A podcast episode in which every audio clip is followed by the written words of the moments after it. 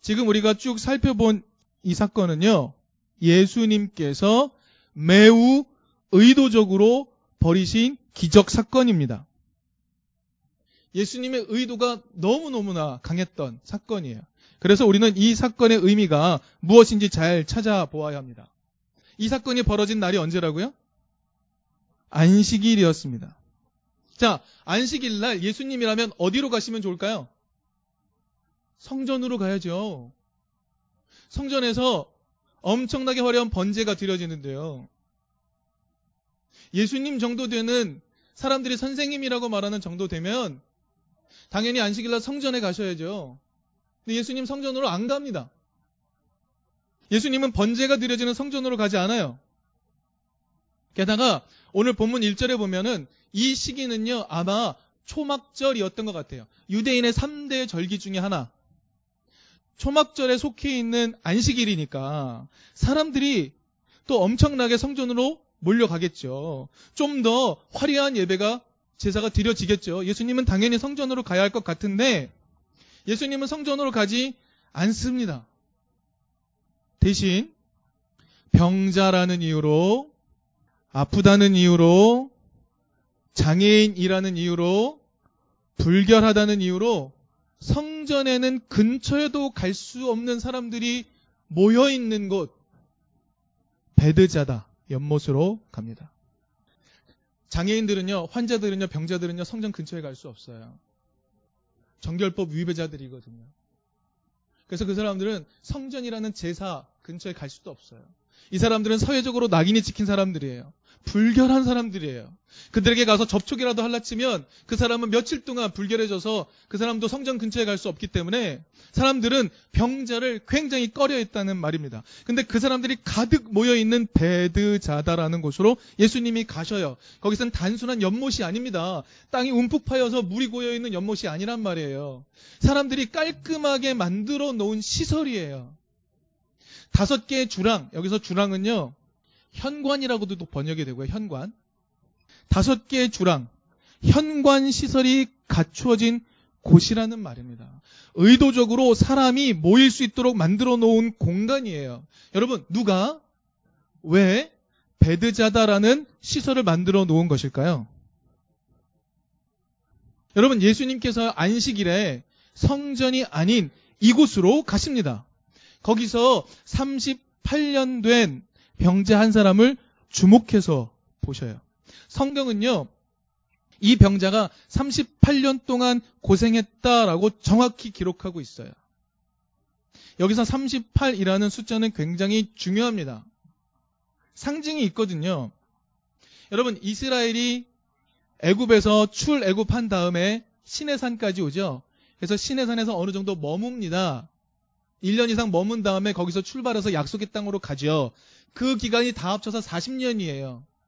그런데 시내산에서 출발해서 약속의 땅까지 들어가는 시간은요. 38년이에요.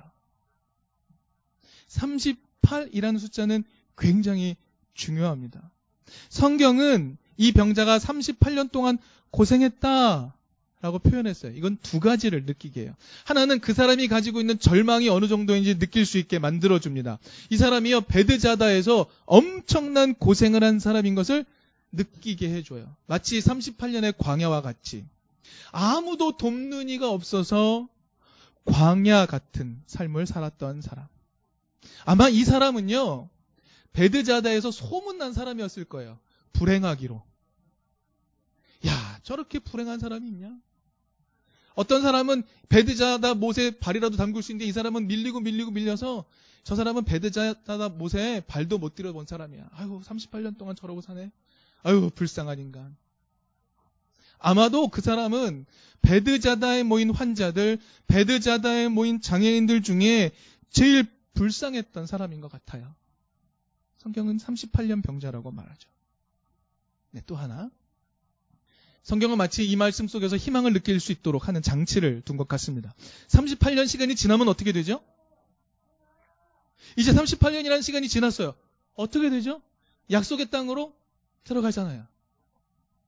사람답게 살 수 있는 땅으로 들어가잖아요. 그래서 마치 이 사람에게 사람답게 살 수 있는 기회가 열릴 것 같은 기대감이 들도록 만들어주는 게 바로 이 사람 38년 된 병자다라는 표현인 겁니다. 예수님은 딱 보고 하셨어요. 이 사람이 엄청나게 불행한 사람인 걸 아셨어요. 예수님이 그 병자에게 매우 중요한 질문을 하십니다. 여러분, 오늘 예수님이 던진 질문을 이해하는 것은요, 예수님의 전체 사역을 이해하는데도 매우 중요한 역할을 합니다. 우리 6절 말씀, 오늘 본문의 6절 말씀을 한번 읽어볼까요? 6절 말씀 제가 읽겠습니다. 예수께서 누워 있는 그 사람을 보시고 또 이미 오랜 세월을 그렇게 보내고 있는 것을 아시고는 물으셨다. 낫고 싶으냐?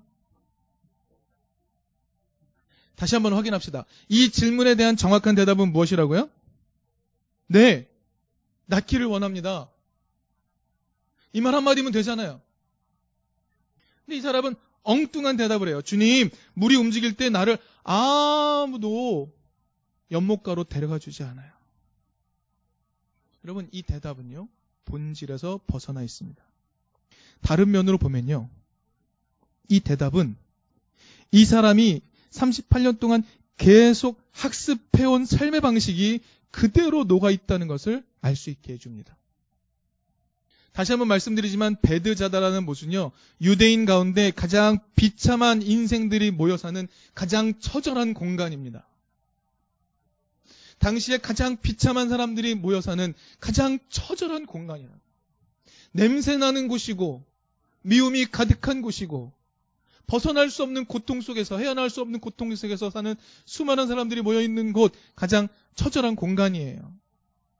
말씀드렸다시피 장애인들은요 환자들, 병자들은요, 성전 근처에 갈 수 없습니다. 유대인들의 제사에 참여할 수 없는 거예요. 그 말은 뭐냐면 곧 사회적인 낙인이 찍혀서 살아있지만 살아있는 것처럼 여겨지지 않는 사람들이란 말이죠.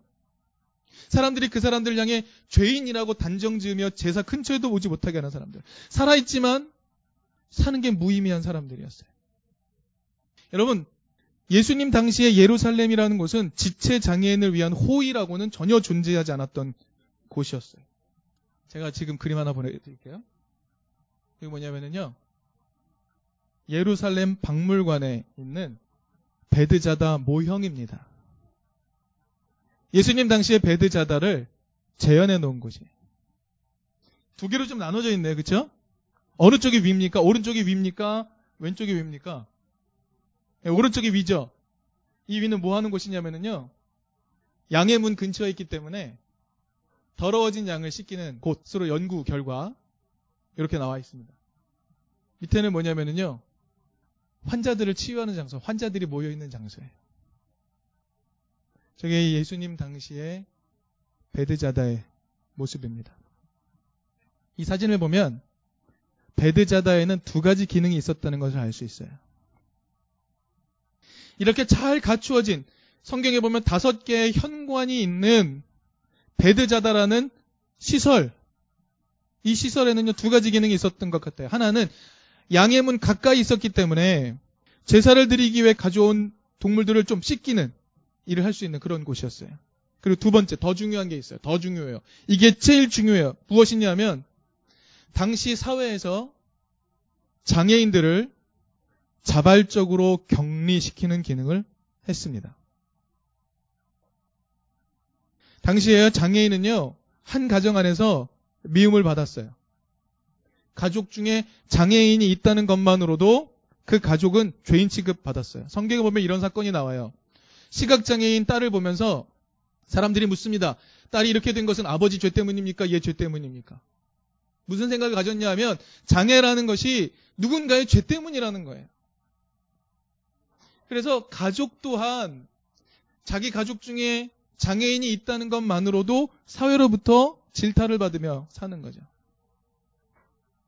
여러분, 장애인은요, 사실 필요 없는 사람들로 여겨지던 사람들입니다. 그런 장애인을 숨기는 방법이 있을 수 있어요. 어떻게 숨기면 좋을까요? 돌아다니지 마. 나다니지 마. 이렇게 이야기하는 겁니다. 그런데 그건 별 효과가 없어요. 왜냐하면 소문은 금방 나거든요. 저 집에 장애인이 있어. 그러면 좋은 방법 하나를 강구해야죠. 그것이 무엇이냐 하면 베드자다라는 시설을 만들어 놓고요. 이런 소문을 나게 하는 겁니다. 이 베드자다 못에 물이 움직일 때 맨 처음 들어가면 무슨 병이든지 다 나아요.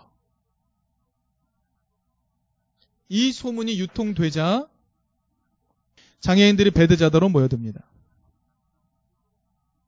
일단 베드자다라는 곳에 오면은요 자리를 잡아야 돼요. 왜요? 물이 움직일 때가 언제인지 모르니까 기다려야죠.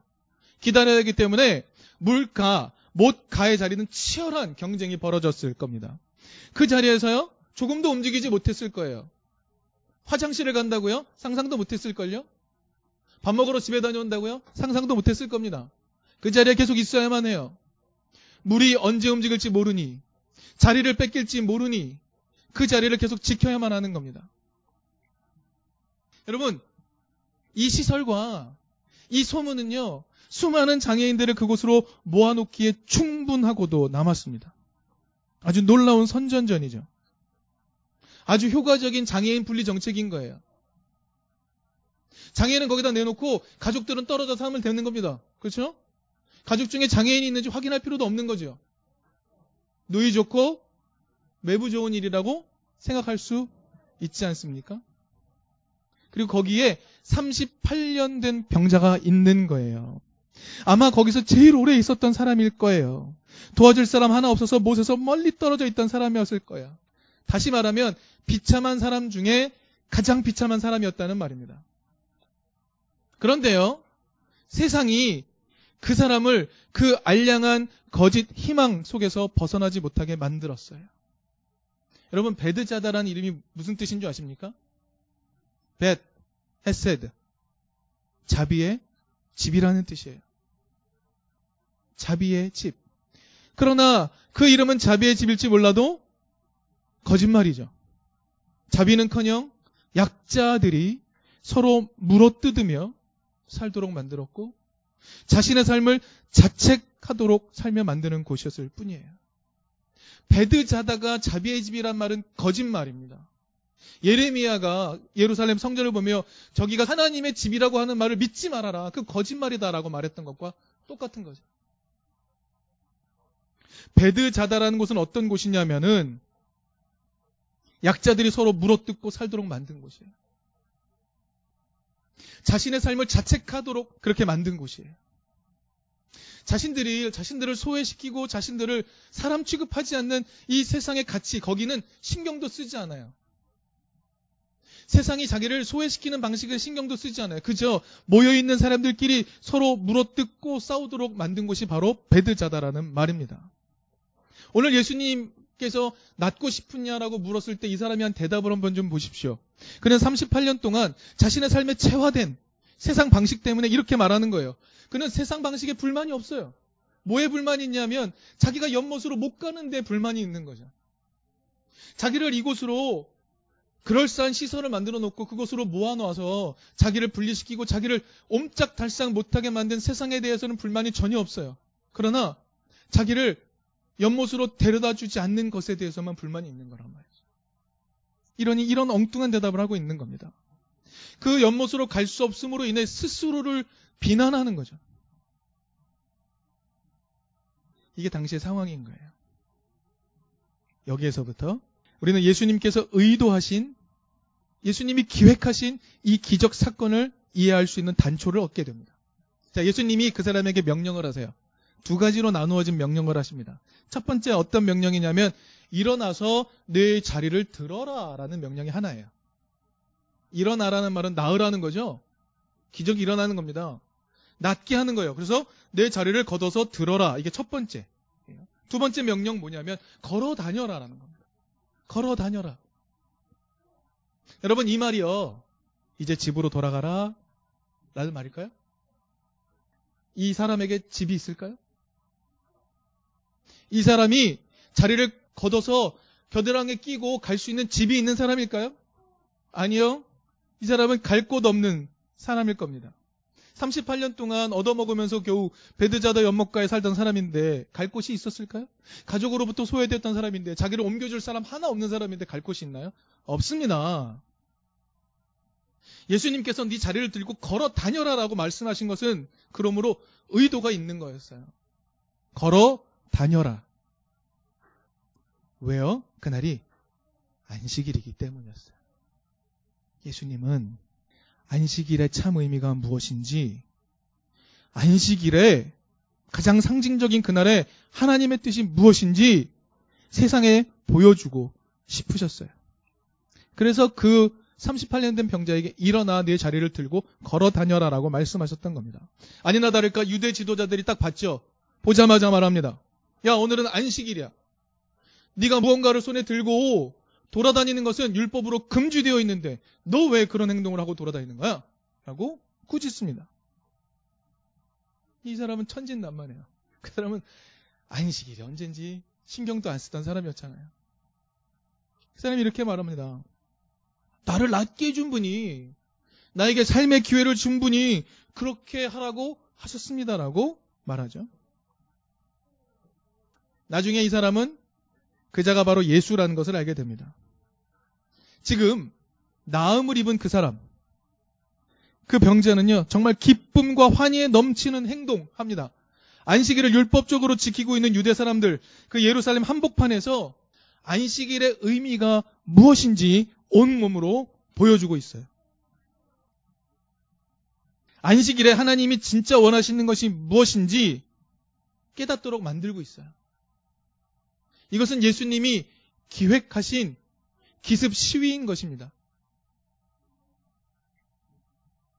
예수님은요, 세상의 가장 밑바닥에 사는 사람, 가장 치열하게 사느라 자신 속에 정말 켜켜이 쌓여가는 죄악을 방치하며 살 수밖에 없는 사람. 회개요? 회개는 커녕 서로 미워하느라 악에 받쳐 살 수밖에 없는 사람. 그 사람에게 새롭게 살 기회를 주십니다. 그리고 그것이 안식일의 의미다. 라고 그 환자를 고치는 것을 통해 보여주고 계세요. 좀 정리하여 표현해 보죠. 누구라도 삶의 기회를 갖도록 만드는 것이 하나님의 뜻이라는 겁니다. 오늘 설교의 제목과 연결시켜 말씀드려 볼까요? 누구라도 하나님의 형상으로 사는 것이 가능하도록 만들어야 한다. 이게 하나님의 뜻이다라고 예수님 보여주고 계신 거예요. 예수님은 성전이라는 곳에 안식일에 참 의미가 있는 것이 아니라는 거죠. 교회라는 곳에 안식일에 참 의미가 있는 것이 아니라고 보여주시는 거죠. 주일에 나와서 예배 드리는 것에 삶의 참 의미가 있는 것이 아니라고 말씀하시는 겁니다. 대신 삶의 기회를 박탈당한 사람들에게 삶의 기회를 주는 것, 그들이 새로운 삶을 얻도록 도와주는 것, 하나님의 형상으로 누구라도 살 수 있도록 만드는 것, 그것이 안식일의 참 의미다라고 예수님은 가르쳐 주고 계신 겁니다. 이 요한복음 속에서 예수님은요, 하나님과 자신과의 관계를 계속 설명하세요. 뭐라고 말씀하시냐면, 나는, 나 예수는 하나님의 뜻을 이 땅에 이루는 것에 깊은 관심이 있다라고 계속 말씀하십니다. 나는 그래서 보냄 받았다. 나는 아버지가 하시는 일을 나도 한다. 나는 하나님의 뜻이 무엇인지 너에게 알려주기 위해 왔다라고 말씀을 하고 계세요. 그리고 그 핵심이 바로 오늘 본문이에요.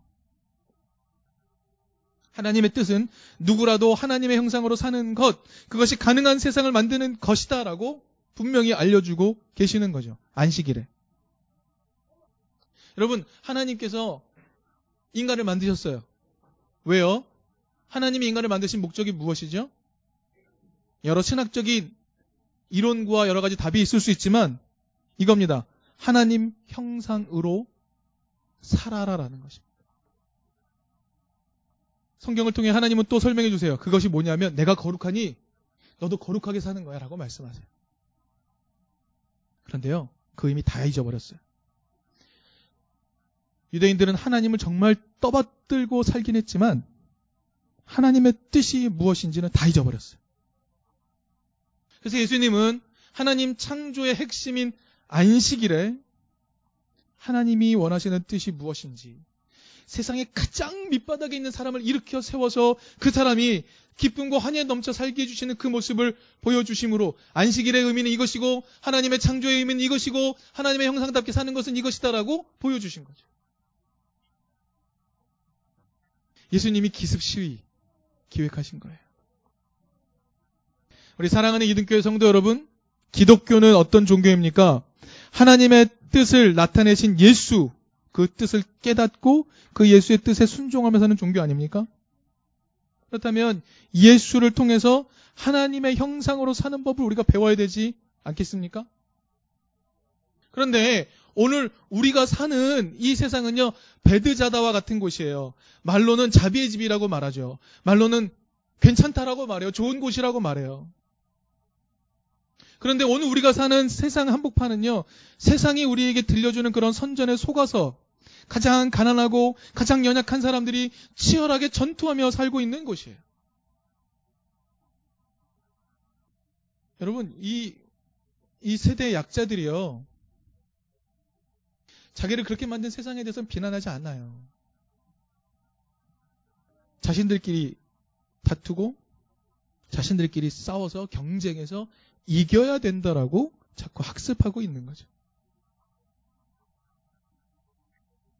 그런 삶의 자리에 있는 그 누군가를 살려내서 자신을 베드자다에 가두어 버린 세상을 조롱하게 만들고요.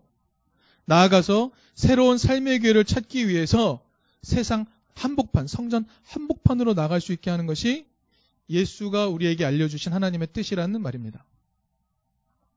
우리 이등교회 성도 여러분, 이등교회는 바로 이러한 예수님의 가르침에 순종하여 그렇게 살려고 하는 교회입니다.